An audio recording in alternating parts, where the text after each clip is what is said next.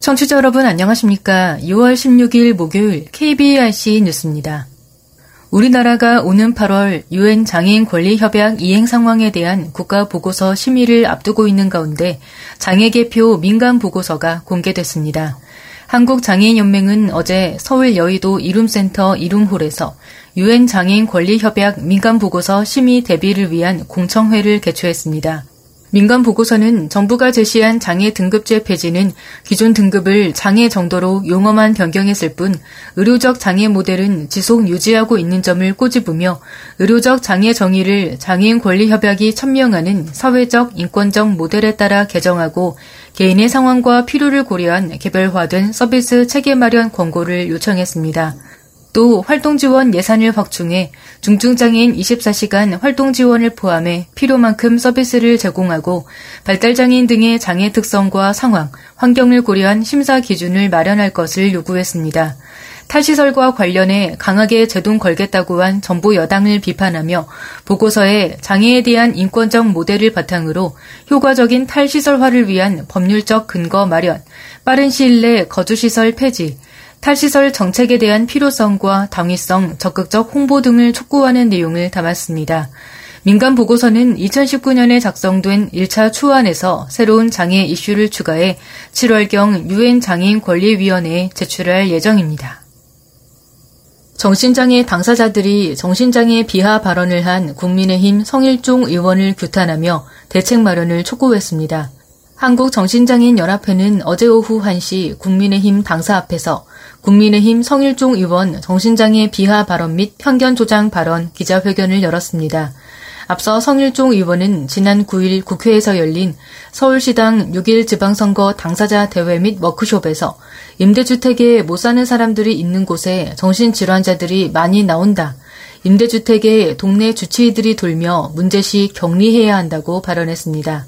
이후 성 의원은 임대주택에서 정신질환자가 나오는 게 아니라 비교적 그런 문제에 직면할 수 있다는 것이라 해명하고 격리가 아닌 격려를 말한 것이라며 발언을 수정하며 비하한 것이 아니라고 설명했지만 임대주택 거주자들에게 사과했을 뿐 정신장애 당사자와 가족에게는 사과하지 않았다는 비판이 제기됐습니다.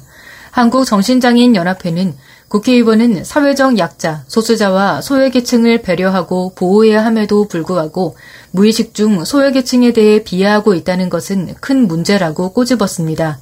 이어 정신질환과 정신장애에 대한 편견과 낙인이 만연한 한국 사회에서 국회의원들이 솔선의 정책 및 권고 조치는 못할 망정 사회 구성원들의 오해와 편견을 증폭시키고 있다고 덧붙였습니다. 이들은 성일종 의원 정신질환 당사자와 가족에게 사죄 및 정책위 의장직 사퇴, 정당 차원의 공개적인 사과문 발표 및 당내 정신장애인 인권서약서 서명 이행, 성일종 의원 징계를 요구했습니다. 외교부는 김미연 유엔 장애인 권리위원회 부위원장이 유엔 본부에서 실시한 차기 장애인 권리위원회 위원 선거에서 재선됐다고 밝혔습니다. 이번 선거에는 9개 공석에 13명이 입후보에 치열하게 경합했으나 후보자 및 우리 정부의 적극적인 지지 교섭 결과 김미연 위원은 장애인 권리협약 185개 당사국 중 120개국의 지지표를 확보해 당선됐습니다. 지난 2018년 장애인권리위원회 위원으로 당선돼 4년간 임기를 수행 중인 김미연 위원은 지난해부터는 한국인 최초로 동위원회 부위원장으로 활동하면서 당사국들의 장애인 권리 협약 이행 제고를 위해 노력해왔습니다.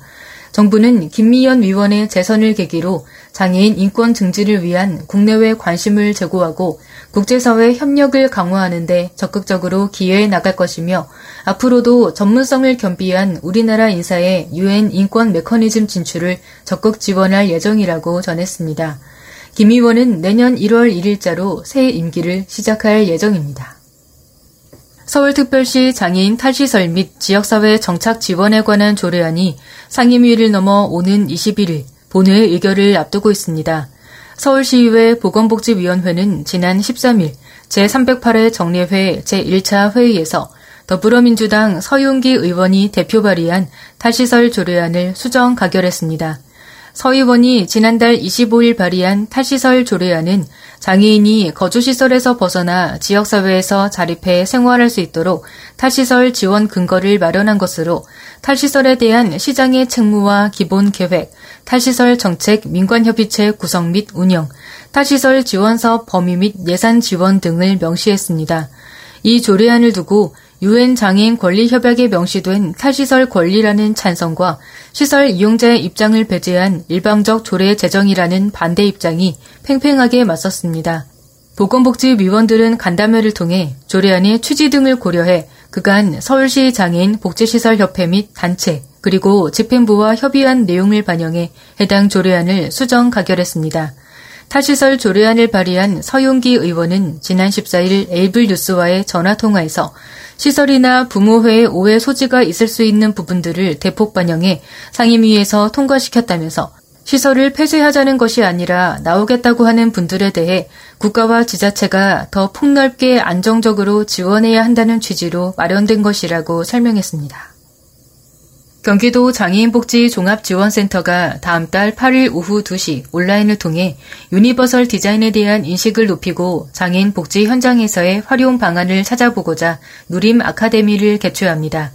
누림 아카데미 주요 내용으로는 유니버설 디자인에 의해 보편적인 삶과 도시, 모두가 활용하는 건축으로 구성됐으며 강의 주제는 모두가 함께할 수 있는 도시 건축 혁신 방안입니다.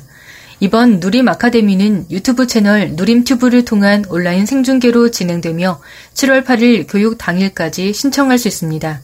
유니버설 디자인이란 장애의 유무와 상관없이 모든 사람이 무리 없이 이용할 수 있도록 도구, 시설, 설비를 설계하는 것을 말합니다. 사람 중심 장애인 자립생활센터가 다양한 정보를 제공하고 소통을 강화하기 위해 카카오톡 플러스 친구 이벤트를 진행합니다.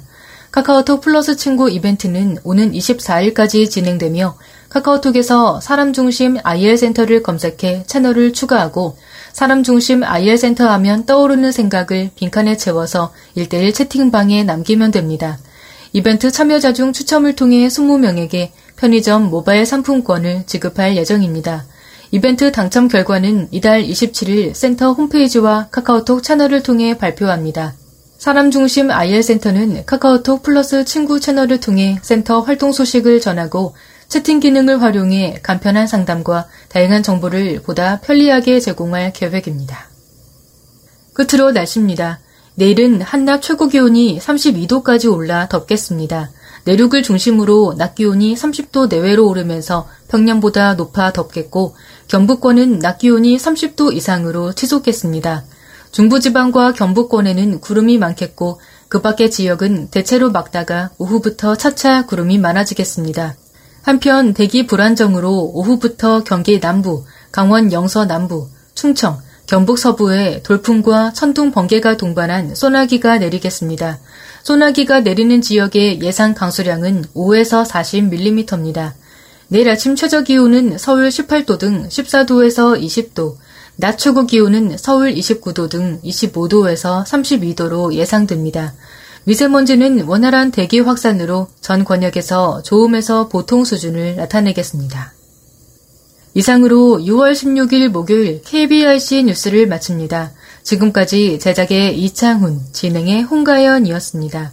고맙습니다. KBRC